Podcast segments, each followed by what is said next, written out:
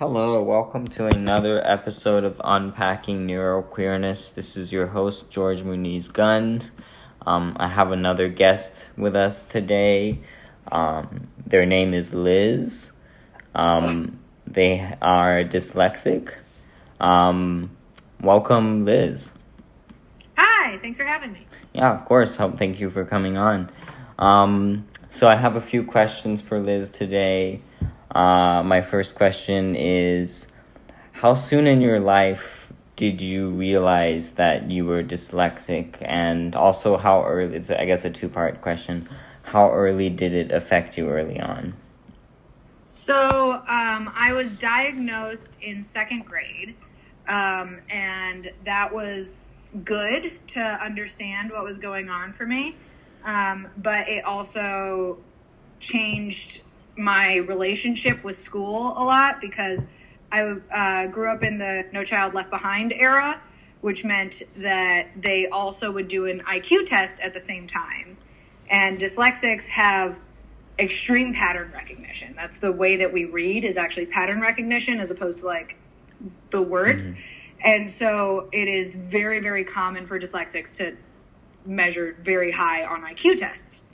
And so, as a result of how I measured, I was not given the support that I needed. I'd previously been in um, like a reading difficulties class, and they took me out of it after my diagnosis because they would lose funding for the school if I if they gave it to a student that measured in a genius quotient, which I don't think that necessarily was the case, but it then gave me this complex about education that um, it was on my merits. It was on what I was going to learn. And so it shifted what school was for me. It became more about experimentation and the knowledge that I was going to fail and seeking out those teachers that were more like understanding that I could I could be very functional and intelligent and have this extreme difficulty with reading. Um, and that's actually what led me to theater was being able to learn to read on the fly mm-hmm. was, very important for all the english teachers who were not sympathetic and would make me have to read in class mm. which is the worst and so i studied theater to wow. be able to read in class yeah well i mean that's a great way of like channeling you know your neurodivergence and it's also you know it shows how unfortunate it is that a lot of times you know when we're going through the education system we have to carve our own paths and figure out we have to figure things out on our own um cuz a lot of times society around us won't help um, yeah very true yeah so thanks for sharing that. That's um, you know, I I think it is it resonates with a lot of us um that experience. Yeah. Yeah. Um, my next question is, um, what ways have you found? You might have already answered this a little bit in the first question, but what ways have you found to use being neurodistinct to your advantage? Oh my God, so many ways. I wouldn't give up being dyslexic for anything. I love it. Um, I think it should have a different name because this the dis part makes it yeah wrong. But I um, I have an extreme memory as a result. I have a really really good memory, and I uh, am training for the memory sports championships. I can memorize a deck of cards on the fly really quickly. I'm at 12 minutes if I'm out of practice, um, under 10 if I'm practiced. Um, and like I found out that I can speed read really well. Um, and just in general, I don't fully know if this is a dyslexic thing, but I always feel when I meet another dyslexic, there's some empathetic thing yeah. that we have going for us that like it's just like it feels like being born with an open heart mm-hmm. sort of thing and yeah. so i feel very comfortable relating to other people and I've never viewed dyslexia as a disadvantage I, because I had the I was very fortunate that both of my parents are professors. So my mom looked at this as a learning opportunity. Mm-hmm. And we went and got books and mm. found out about color reading. So I had pink glasses in school to make it easier to read. Ah, nice. But then when I, I discovered that I have a great memory and speed reading capabilities, I t- used that then for scripts where I would hold a thumb next to where I was at and it be able to glance down and keep the picture in front of me as I am like performing so then I don't have to be looking at my script as much. It looks like I've memorized it already. Oh, wow. That's great. Wow. Yeah, because all I'm doing is I'm taking that mm-hmm. pattern and keeping it in my brain as a picture. Yeah. And wow. stuff. So navigating that way. And then I also do a, a lot of meditation and stuff. And the fact that dyslexics think in 3D makes it really easy for me to like get into my world so then that's allowed me to deal with my anxiety with my depression and that stuff to be able to be a more independent person when it comes to my own self care. So, like, there's so many elements of dyslexia that are, in my opinion, about like viewing the world as more than just words. It's mm-hmm. it's actions, it's feelings mm-hmm. and stuff. And so I feel like it's opened me up to more and of course I don't know a brain a different brain, but like I feel like it's given me the opportunity to be more open to the world. Yeah, definitely. Wow, that's see, that's very enlightening, and that's like one of the things I really like about talking to people with lived experiences because you're going to get a much more authentic, true, pure take on on these different neurotypes than you would by reading eh, most of what's online, which is, you know, these medical articles that are like talking about all these neurotypes as disorders and you know diseases and yeah all the all the ableist stuff that's you know well i'm even i'm in some dyslexia support groups online and even amongst the support groups there is a lot of pushback about the idea that this is an advantage not a disadvantage mm-hmm. I have uh, there are people in there asking like, would you have kids with the risk that they might be dyslexic? And I'm like, that's why I like it. I am. There is so much that is put into these disorders, mm-hmm. in quote marks here, um, that is somebody who doesn't understand trying to understand somebody that they don't respect. Mm, yeah. And Mm-hmm. So when then when people then embody that disrespect that they've been given by the world, then it it removes their power from who yeah. they actually are. And it makes it so that they're like, I am flawed. I am exactly.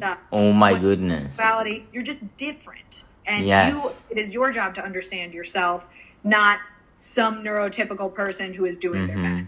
Exactly. Oh my god, that's just like it's almost the a mirror of the experience like what i what i've been seeing with the autistic community as well is mm-hmm. there are autistics out there that do not like the concept of neurodiversity and the social model of disability um, which a lot of us including myself advocate for um, you know fiercely and like I believe strongly in it. And it's like that you you talk you read their posts and it's like their reasoning is like, you know, like they the same kind of they'll they'll say the same kind of stuff like you know because of the struggles and and everything and it's like that's valid that you have struggles but you just need support for those struggles and the fault shouldn't be your neurotype. The fault should be society not properly accommodating you. And then it's like these parents, like you get, oh, because like I was just thinking recently about like this huge disconnect that there is in between, and I even did an uh, episode on it, in between advocates, researchers, and parents.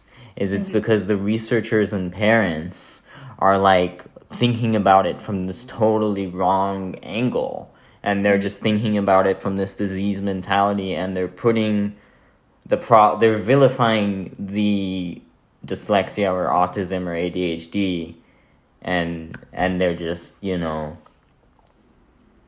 and then they they use this argument. There's this ongoing argument um, that um, oh, you know, would you? But think about the parents of the children, you know, with high support needs, and I'm like, well, yeah, like that. That's why we're advocating for more acceptance and like instead of like oh, but but let's just prevent neurodivergence. You know, it's anyways. It's that was very relatable because it's like uh, it's I see that in the autistic community too. Well, I think it's also from the parents' perspective.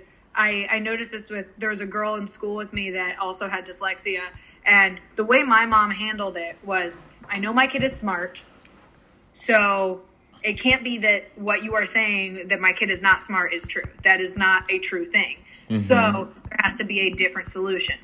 And there was a girl in my class who her mom was so much more focused on, oh my God, this happened to me that my child has ADHD and dyslexia. And and like took on a victim mentality as the parent mm. that that like it was too much work for her to to then go out and do a little bit of extra research. Mm-hmm. Whereas what my mom did was she went out at the very beginning and did a bunch of extra research. And whenever I'd come to blocks she would do extra research and we'd work on like sometimes she would read my history book and then we would have discussions about it because mm. of a lot of content and if i was getting too overwhelmed she would help me with that because mm. she could read really well yeah. but uh, like we got audiobooks we did all this stuff and she gave me all these tools by helping me with this research to be more independent from her so she what then didn't have to live in this mentality of that I needed so much support, which is what she had been told would happen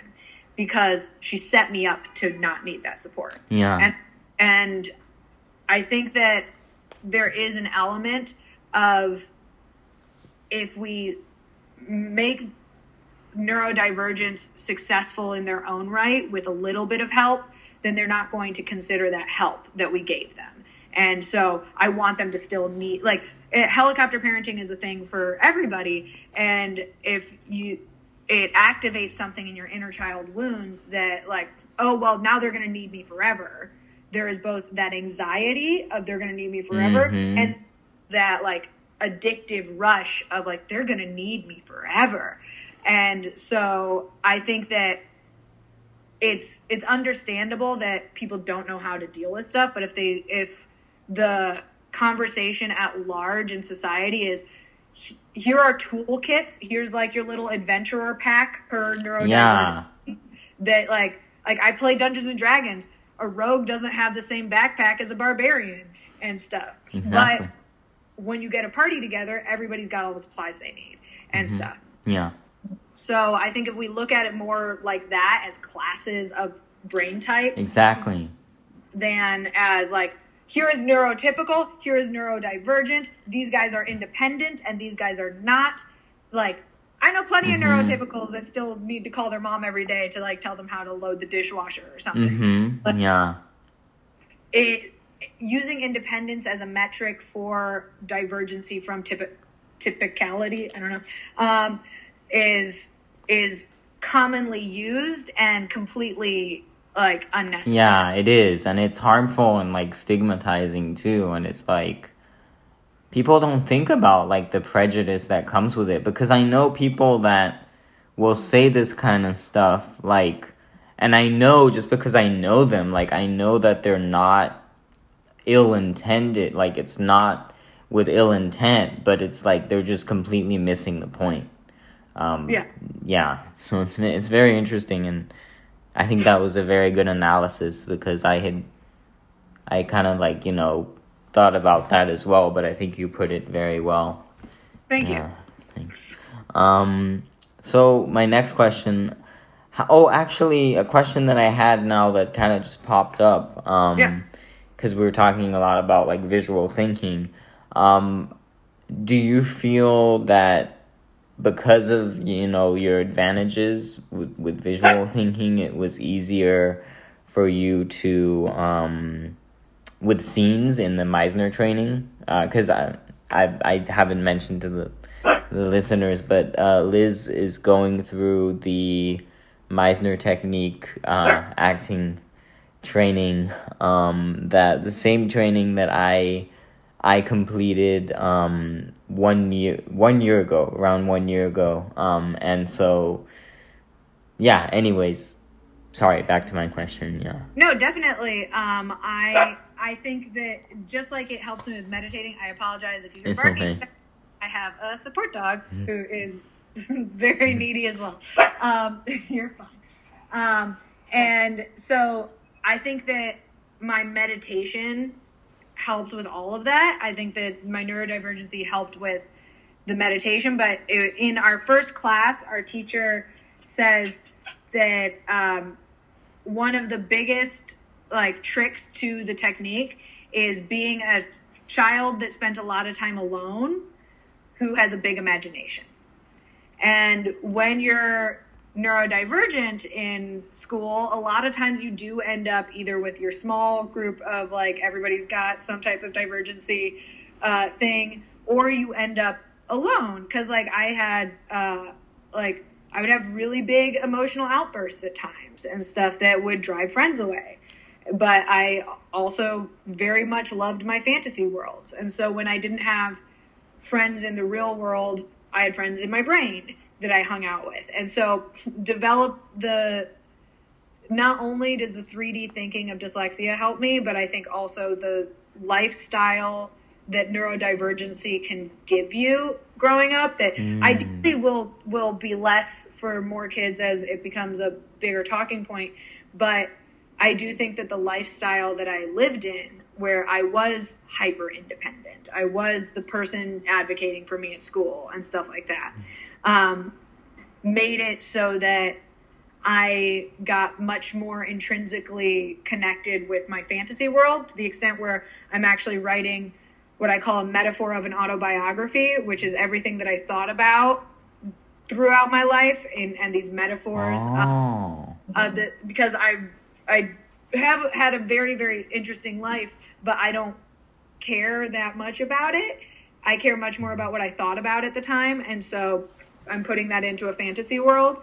Um, and I think that that sort of lifestyle around neurodivergency is what actually makes it like I think that somebody who had a lot of neurodivergent friends could also be very good at the technique. Mm. I think it's much harder when, but like I also just think that understanding neurotypicals is harder. Like to be able to like read people the way that we're supposed to, yeah. as well as care for a neurotypical because they're not they're they're not getting so much stimulus information. Yeah, I felt that it was a challenge that I had throughout the mm-hmm. training was like particularly during particularly doing moment to moment work.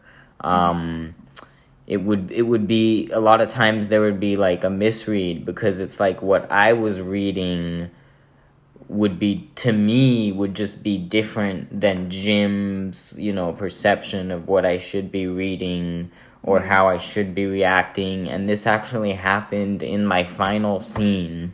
Um, it was an interesting thing because it brought up, and I didn't, it's too bad that I didn't really know as much about neurodivergence back then as I do now. But now I look back at it, and what happened was a classic case. Um, um, autistic empathy versus neurotypical empathy and Jim was expecting me to act in a way in the scene that was more like neurotypical empathy and that's just not the impulse that my brain has. So what what it, what it was basically was um my mother so the scene was me coming to check on my mom at her house um and my mom was uh, schizophrenic and she used to be this very um, you know uh, I'm blanking on the word. She used to be this very like uh, very respected um, professor at her local uh, the local university and um, you know unfortunately she had had you know my father had passed away and she had had some struggles with her mental health and she was kind of you know not doing so great anymore and she had retired And so I was going to check on her at her house, and she's outside with no sweater and 30, 30 degrees out. And she's like working on these uh, formulas. And she's like really excited, and she says it's like this new project that she's working on, and she wants me to take a look. So I take a look, and she's like really excited and really hoping that this is like her big comeback and like that I'm gonna look at it because I I'm a, I happen to be a graduate student in math as well at the time, and um, you know that I'm gonna like want to work with her and and this is great, and I look with and I look at it and I start the scene is like towards the end of the scene, I start realizing that it's gibberish. And I'm not quite sure how to tell her, but I'm like, you can see that I'm like realizing it and then she realizes that I'm realizing that. So she starts getting emotional, getting really sad, you know? And um, so this is the kind of moment where, like, I feel like for most autistic people, sometimes the impulse is not to go up to the person and comfort them and kind of give them space and and then you know if the moment is right, you ask for if they need support. Mm-hmm. Because like sometimes for a lot of us, and of course I can't speak for all of us, but like for a lot of us, that's what we want. That we want to like have our space. But it, it's not even about that. It's just about like also recognizing like everyone has their own preference in terms of how they want to be comforted. And I remember Jim, he even had us redo the final part of the scene because he was like in the breakdown he said he was critical of the fact that I he was like this is your mom you should go up and comfort her. This is your mom. And I'm like as like as if I didn't care about my mom.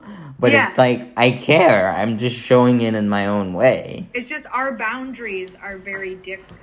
Yeah. And, like I definitely there have been times when I've gotten notes where I've gone oh, okay, like this is the mask. Like I think that masking has actually been one of the best tools that I've learned as an actor, um, like for my acting. Because if I have to mask to mm-hmm. be semi neurotypical mm, in this, I'm yeah. still putting on a show. I'm still mm-hmm. not being myself, and so in general, my notes that I, I get are like the mask slipped a little bit, mm, and I yeah. was back just like like yeah, like sort of like a, a calm peace mm-hmm. is is how I always think of it, and and it's just like, oh right, I gotta be, I gotta. Yeah, be it's it's which is annoying. It just shows like like how the acting, and I know that Jim does this because it's how the acting industry is, but mm-hmm.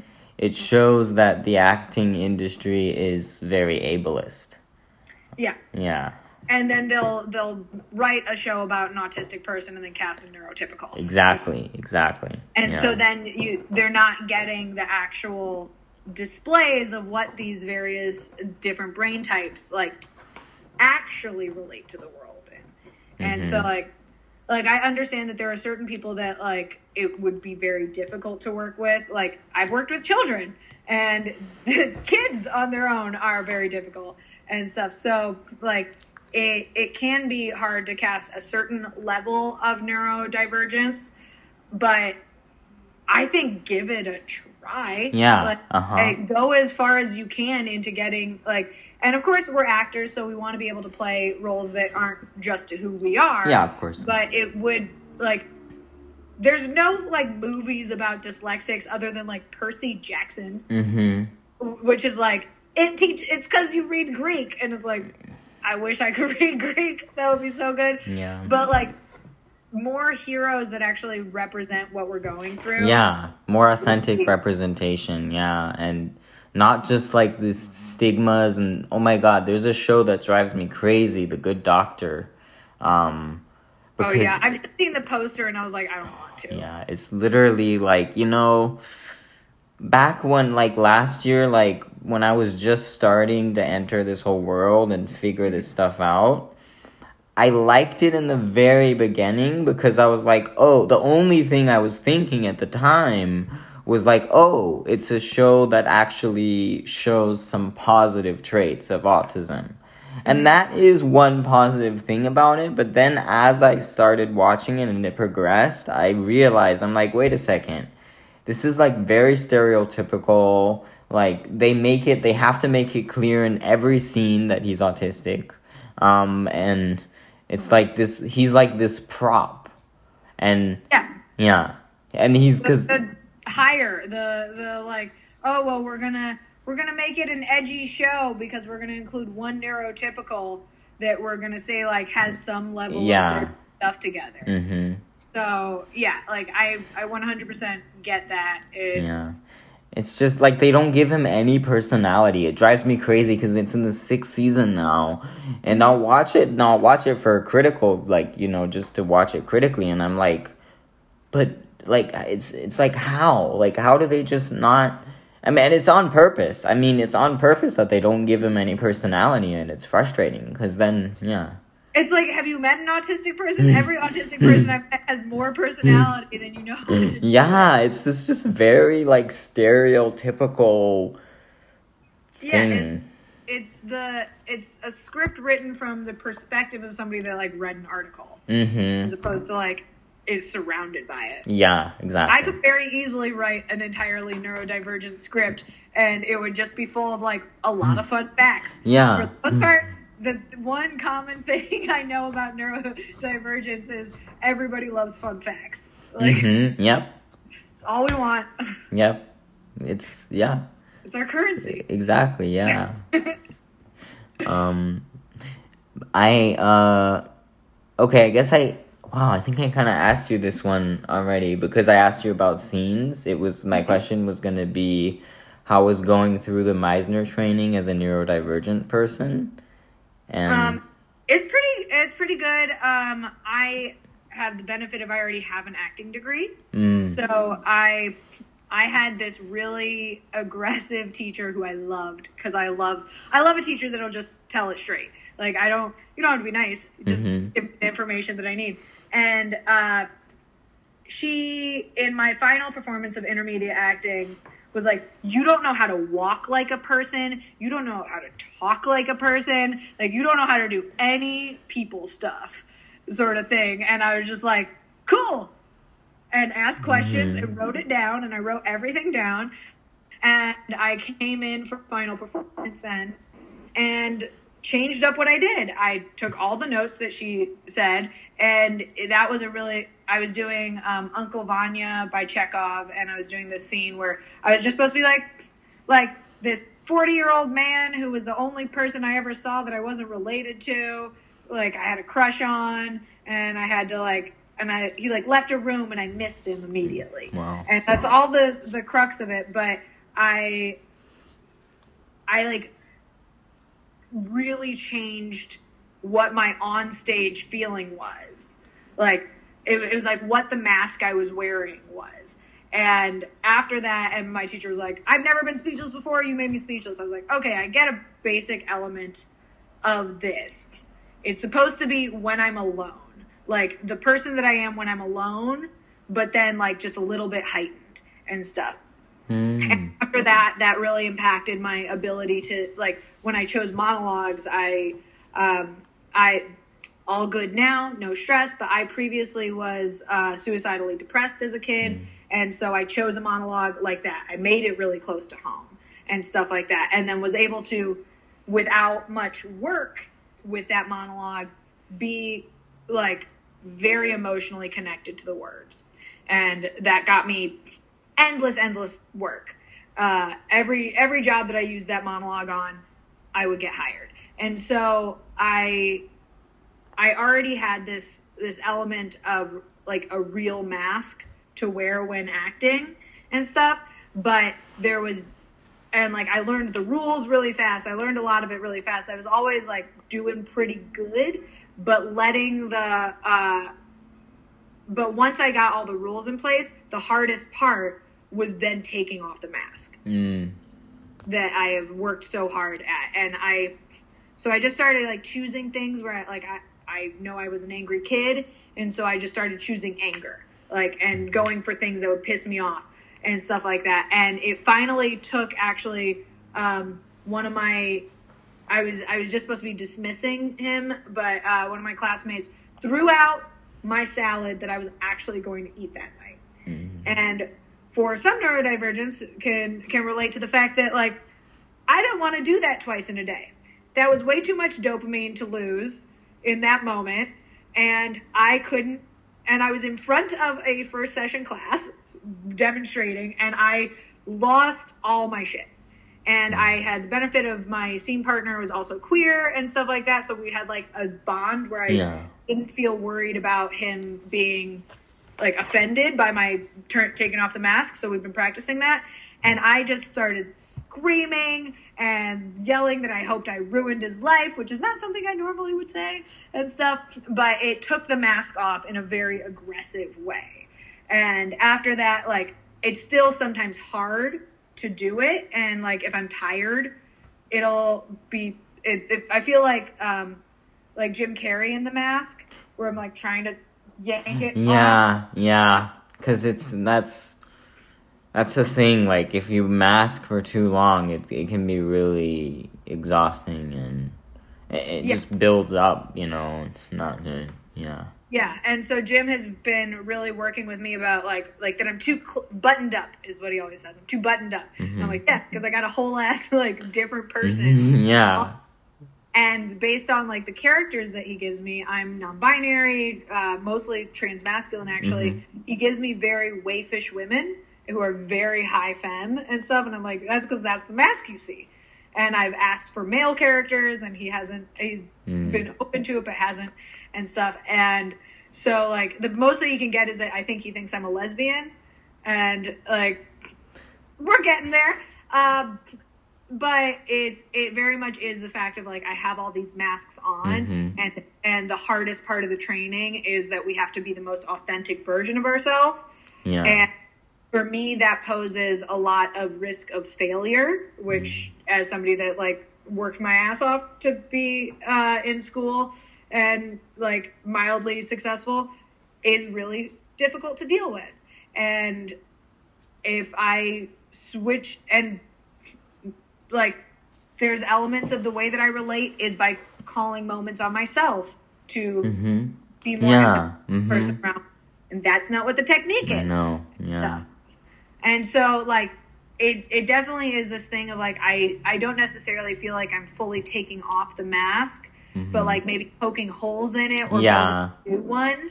Yeah. Because I don't think that the technique is fully capable of working with neurodiversity. It's true.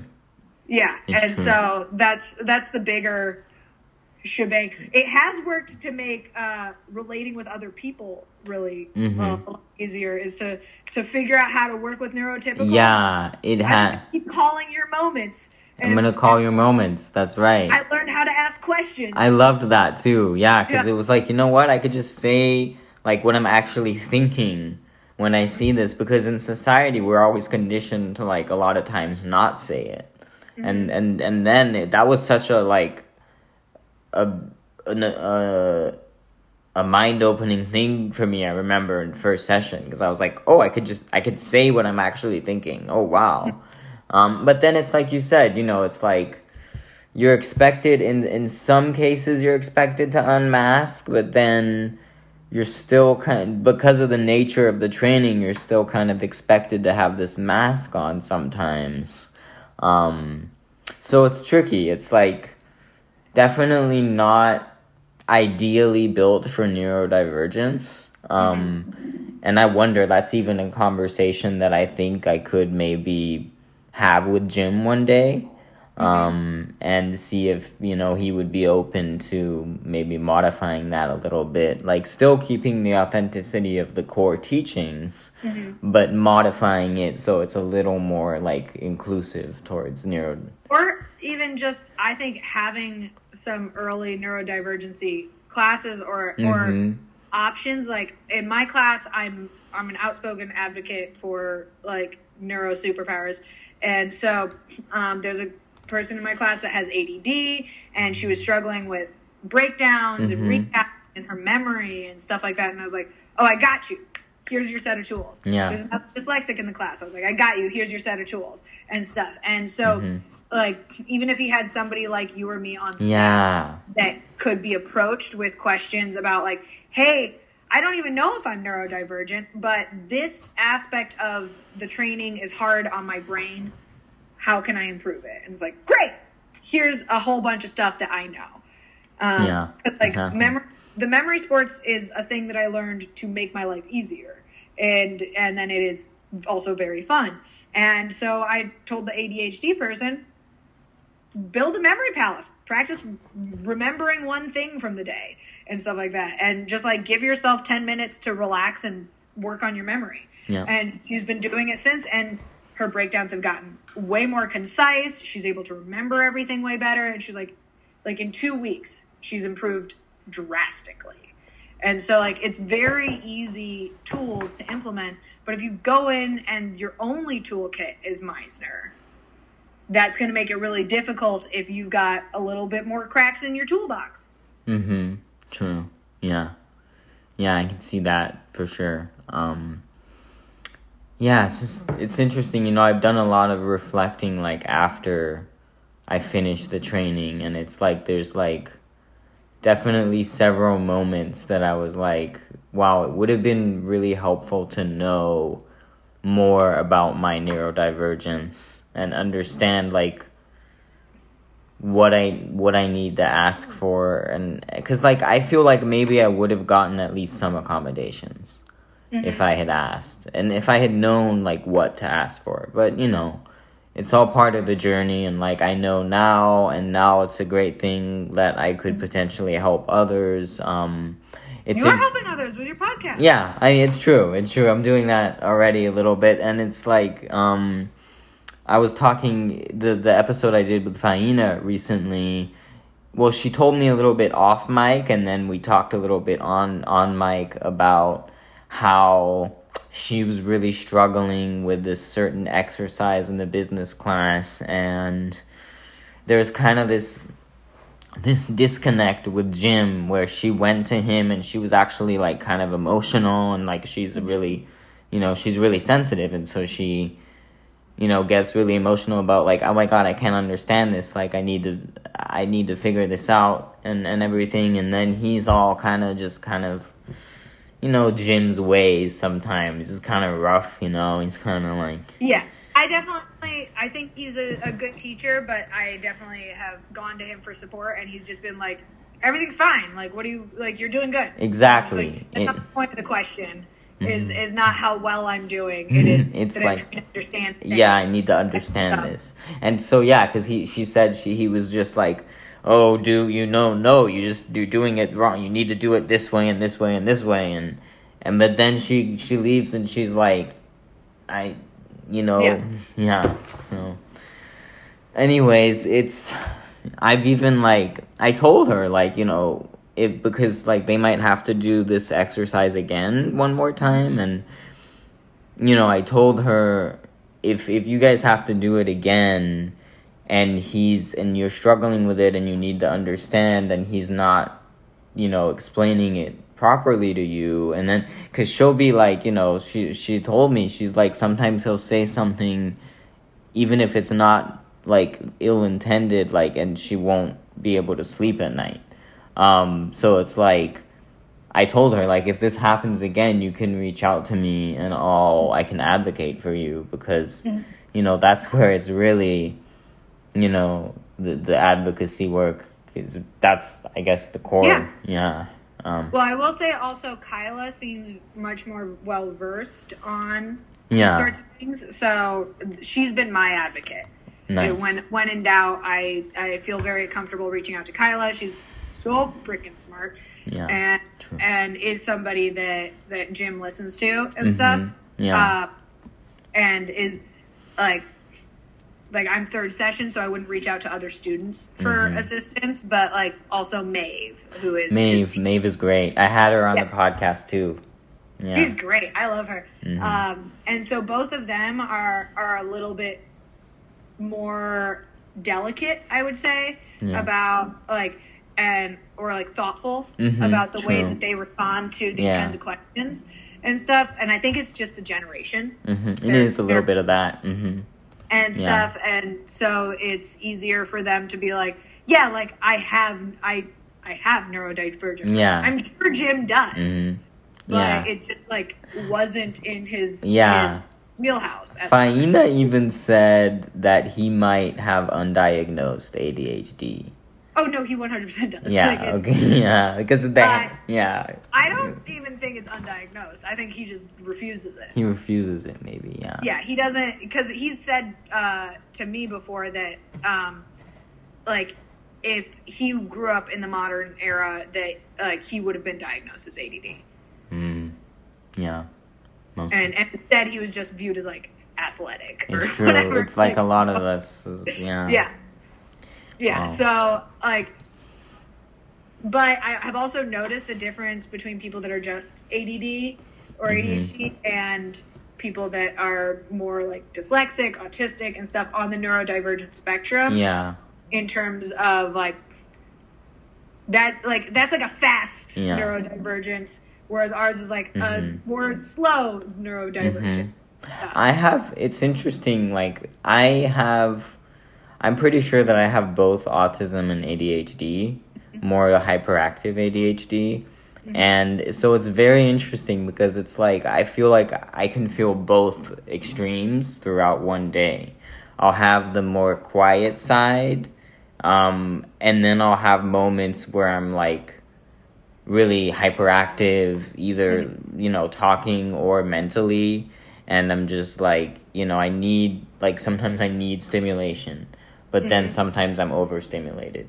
Um, so it's interesting. I've been noticing like that kind of um, those extreme ends and and how they both kind of mesh together. So it's you know. well i think we all have like a lot of element like i think that the reason why neurodivergent to me is such a great term is it, it reminds me of queer like Mhm. i'm i'm gender fluid pansexual all sorts of like things to say queer is one word i have been diagnosed officially dyslexic but like i've been told i'm close to the autism spectrum i'm like potentially adhd there's like the salad of who i am Yeah. is very rich with a lot Yeah. of like different veggies and so that's where like i i think that understanding that like even if all you have is autism all i have is Mhm. dyslexia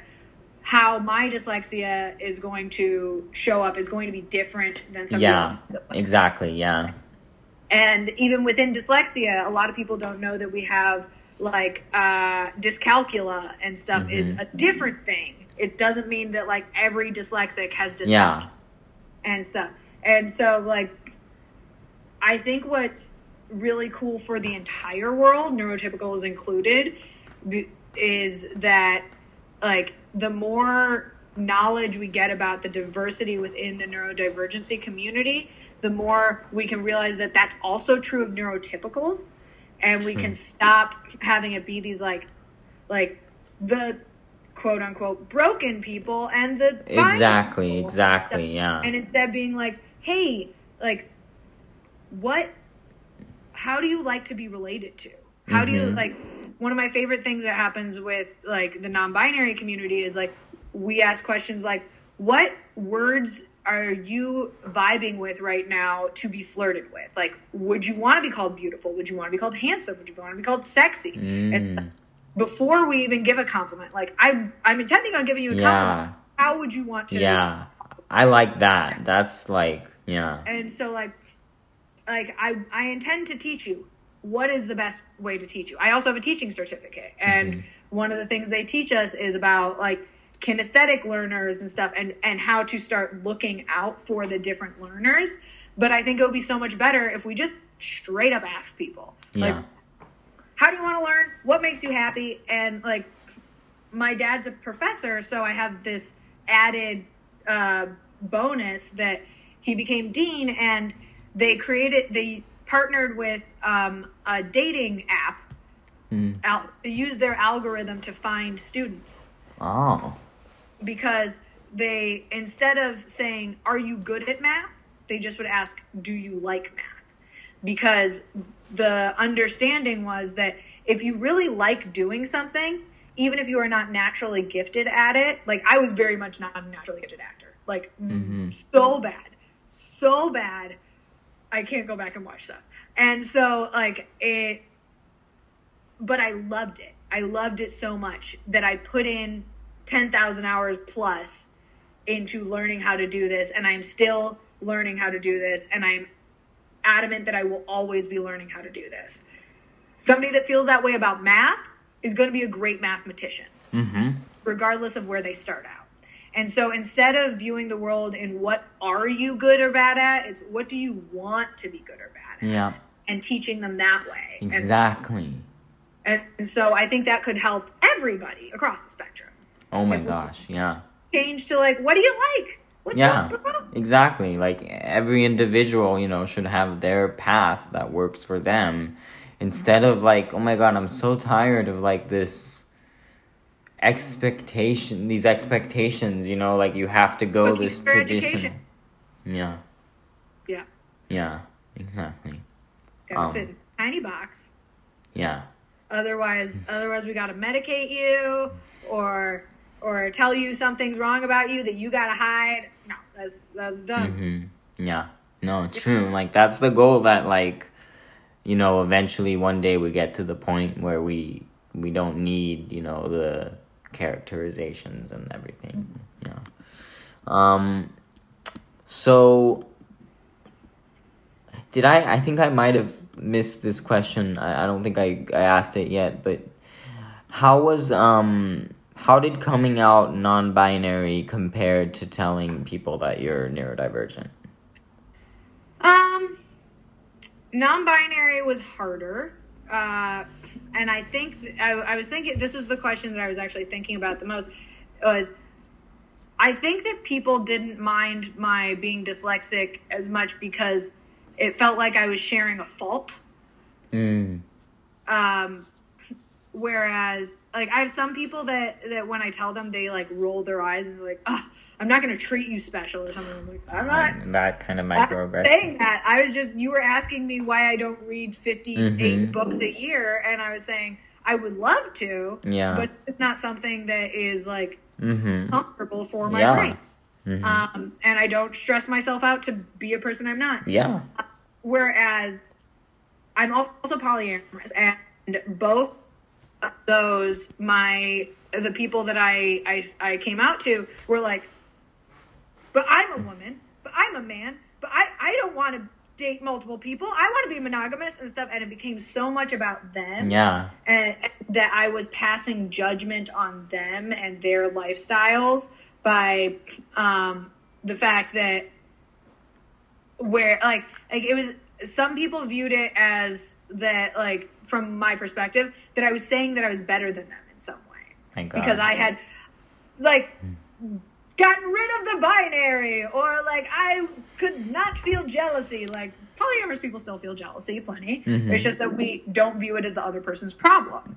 And like so when when they viewed it as like oh that's just something you have to deal with. Like i'm so sorry for you i can be really sympathetic to you that you are suffering from this thing and, they get more weirded out when i go i'm not suffering Yeah, it's true. I- There's like this. Yeah, exactly. like I love this part of me, and then I start listing off like I've got a great memory, I can do all this Mhm. stuff, and then they're like, okay, don't brag, and I'm like, no, I'm No, defending just- the yeah. the thing that you thought was a flaw about me, Mhm. that I love it. yeah. Whereas coming out, I feel like is a natural act of self love Mm-hmm. like and people kind of understand that and if they have their own hangups about maybe their binary their relationship with the binary or their own jealousy issues polyamory was actually the one like my parents were very upset about the non-binariness um, but i'd come out as bisexual previously and stuff like like i'd been queer Yeah. And and my mom's biggest issue was that she had she looks like me like i look like a spinning image of her and she was a tomboy and so she kept trying to like read into it how I was making a statement about her and stuff. Making it about about her, yeah. Mm. Yeah. Whereas, which she didn't do at all when I was dyslexic because she was Mhm. like, I'm a great reader. Like, this obviously isn't about me. And I was like, yeah, you also don't date women. Like, you don't, you, you don't dress in drag. Like, just Yeah. because both know how to use power tools doesn't mean that's what gender's about. Mhm. Like, and so, yeah, I felt like people are much more open to sh- sharing what they perceive as a flaw than uh, sharing something that is a truth that they can't understand that you love about yourself. yeah. Hmm And so that's that's been my my relationship with both is that no the bigger issue is that it's me loving myself in public. Like hmm not in a dirty way, but like, and so it's it's really hard for people who are struggling with their own self love to be excited for you, Yeah. like, True. Which is where like my neurodivergent friends and my queer friends have been so awesome because we've all had to go through this journey of self love, Yep. and because the rest of the world was telling us not to. Mm-hmm. Exactly. Yeah. Yeah. And so so everybody is on the other side of that that Mhm. conversation. And I and it's kind of what makes me really sad for neurotypicals and like straight cis people that a lot of them don't feel that they have a pushing element on them to go through that self-love journey that Yeah. they very much should. They, They should. They should. Like, yeah, everybody Mhm. should go through a process of um, what's called shadow work of like checking out yourself and going, I like this part, I'm keeping this part. I don't like this part because I don't like it, not because society tells Yeah. me not to like it. And this is going to be the smorgasbord mural of who I am that I have decided upon. Yeah. So yeah, it, it was it was very fascinating. Once I really started to love myself for being dyslexic, it became harder. Mm, yeah. Yeah, I can see that. It's like I definitely relate to this whole thing about like it can be a slippery slope. Like I have to be really comfortable with the person to tell them that I'm autistic because I know that it's like uh, still like so many people have this misconstrued view of autism where they're automatically thinking of it as a negative thing.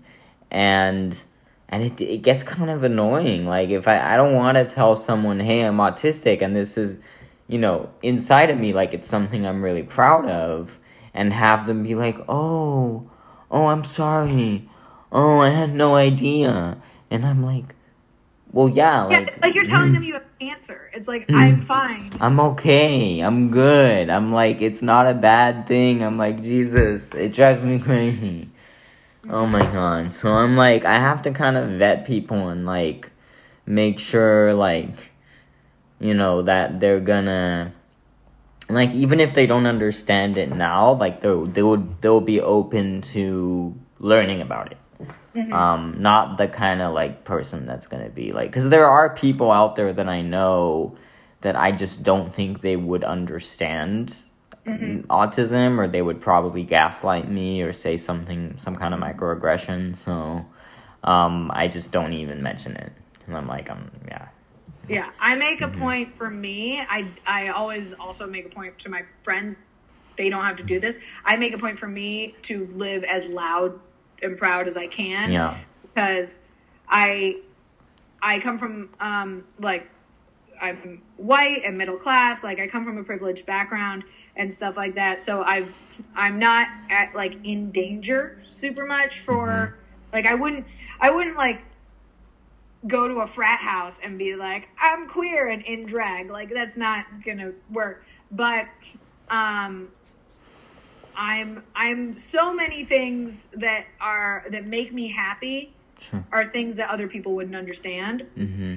And like so I have decided uh, a little while ago that like I'm gonna just be the loud representation in your life that you need. And if you don't like it then you can go away. Yeah. But like it has resulted in like uh my first class of Meisner, Mm. um, Jim said uh, like both genders will be doing this. So I came up afterwards. I was like, "Hey, FYI, there's more than uh, two Yeah. genders in the room. I'm non-binary. My pronouns are they them."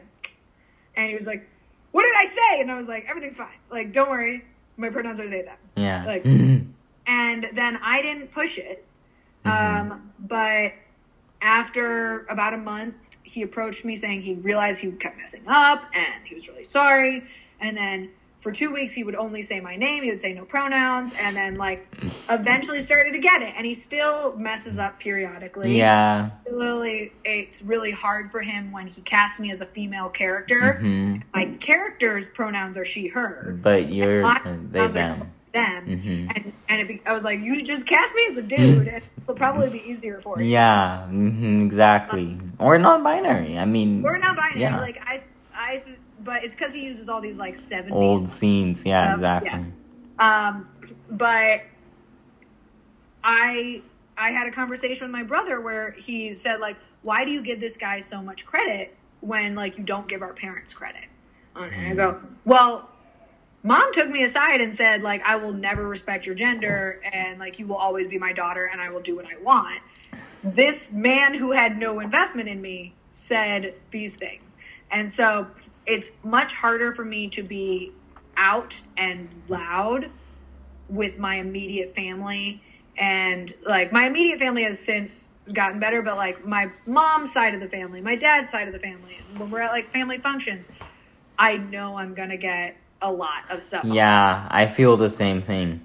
yeah, and I I was at dinner with one of my cousins that I've been close with my entire life. My dyslexia dis- diagnosis has not been a like new thing, and I was talking with somebody and it came up, and she just went, "Liz, you're not dyslexic. You just make up things about yourself to be interesting," and I was like, "Excuse you." And I, I'm very close with her mother, so I went uh, Mhm. and talked to her afterwards, and she was just like, "Yeah, it." She's just very insecure, like, and and can't handle your security in this part of yourself. And I think that that's a lot of people. Which, so like that, despite the fact that it makes me sad that that created more distance between me and that person, it told me that she's not healthy enough in herself Yeah. I to be worthy of my a relationship with me. yeah. It's very And- showing. and so, yeah. like, Yeah, it's I I just can't be bothered to wonder if somebody's worth my time anymore. I'm too busy. Yeah. hmm Yeah, it's yeah. It just I it's that's a very interesting thing that I hadn't given much thought before about how like when people aren't comfortable yet with themselves and like they're putting on these masks and you know trying to be this this thing this person that they're not really so then you come, you know, and you're like, yeah, I'm this and this and this, and I'm really happy about it. And then, you know, they, I think it is kind of an internalized, um, uh, jealousy. Yeah. Yeah. Um, I also think it's funny that in the queer community and the neurodivergent community, we find each other without being ha- having to tell. So Mhm. like, like there's always a moment where finally somebody goes like, "I'm dyslexic," and I'm going, "Me too." Oh yeah. god! Like yeah, this exactly. is why we vibe so hard. It did, yes. yeah. Exactly. I have a friend who I've known since kindergarten, since like before I moved to Brazil and then came back. And I just found out recently that they're also autistic. Mhm. And and it's like I was like, well, no wonder we were like the people that really connected. Like, and then like everyone else, it was hard for us to connect with, like both of us. And but we just connected with each other really well. And then it's crazy. Like, I got my diagnosis like in 2010, and like, cause we studied together like in the early 2000s. So then I got mine seven years later, and then she got hers in like 20. They got theirs, and they used to present as female. They got theirs in um, 2017. Yeah. Yeah. Yeah, and it, that's just how it works. So I I also feel like you don't have to tell everybody because your your people will be like, I recognize my my tribe and stuff. Mm-hmm. Yeah. Like even to the extent where I think that like queerness has its own elements of brain structure, the way that like straightness or whatever you would call it um, does. Because like my two best friends are ace. Like there's just something about ace people that I freaking dig. I've even written like a love song to ace people, and like there's just, and then there's like memes about the chaotic bisexual friend, which is all of us. Mm-hmm. Like and and like I meet so many uh, like I'm I'm dating a, a few other bisexuals right now, and there's one that's a redneck and proudly identifies as it, but Oh there's still like that element of chaos bisexual Mhm. in him and stuff, and it's very different than the non-binary like school teacher in England that. uh, But there's like still this like tribalism to how our brains and bodies work Yeah, for sure. And I think that like everybody has that. Like I always say that I have bro time. Like I love hanging Mhm. out with bros. We like drink beer and watch the game and just get muscles and have a frat house and stuff. And that is a tribe and bros tribe together. Yeah. And so if we view it more like if we viewed all of these things instead of it like as separating qualities, as as finding missions. You got to find your adventuring party, and and like all that all your brain is, all your body is, all your experiences are are ways for you to better find your tribe. Yeah. Uh, and so it would be like, sure, there can be some neurotypicals on my team. Like, Mhm. I'm not I'm not going to say no. Yeah. But, like I I the every time I think I have a neurotypical friend, they're like, "Oh no, I'm this," and I'm like It's okay. It's like uh, because people don't get it. I feel like I feel like people sometimes think think of it as like we're like anti neurotypical. we are we want to be friends with them. We just We want to be friends. We just need to like communicate on the same level. And a lot of times there's just a such a disconnect, and the neurotypical person many times isn't willing to understand our communication because they are they've been conditioned to think that we're disordered or wrong. So we Mhm. need to adapt to, to their world. Yeah. yeah. I have a neuro uh, neurotypical um, cis straight partner right now who. There are definitely drops in our conversation and stuff, but he's learned how to like how to chat with me. I've learned how to chat with him, and it's been more of a learning experience than a lot of my other partners. Yeah. But worth it and and stuff. And he's and he covers the same things that I care about, which is like a good soul and a person that's like kind and smart. Yeah. And so like it but I also know that like at times he's like, okay, you've shown me like twenty costumes. Let's talk about like human things and go right, Yeah. right, right, right, right, right, right, right, right. Like, Hmm. thank you for diverting me back because I got very excited about a thing and I don't know how to turn off the excitement. Yeah. Mm. So like we want to love. If any neurotypicals are listening, we want to love you. We're just Yes, we want to love you guys. we're doing our best. yeah. Yeah. Um, so I have two more questions. Um, what one of them is what has been the most challenging part of this whole journey for you? Um, the beginning, the very beginning, uh, when, like, when I both found out that, like, when I was told that I was broken and that nobody was gonna fix me, like, was was a really big confusion, and the like years that followed where I was being called stupid a bunch Mm. and stuff and like like it feeling really really othered Mm-hmm. by by my diagnosis and stuff and like like I couldn't even freaking spell it um and it it took the research that my mom did and stuff and I think actually coming out was the the which was like over a decade later. Um, or maybe not over a, I, I did technically come out at 14, but like as non-binary, Yeah.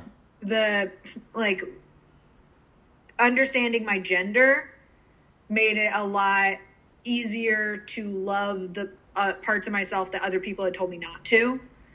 Um, but yeah, like it for me, it was the societal reaction to it. Like it was the the having ever having to fucking stand apologize uh ever having to stand up and like read in front of a class and stuff and and hearing all the other students snickering and things because I I couldn't figure out this word.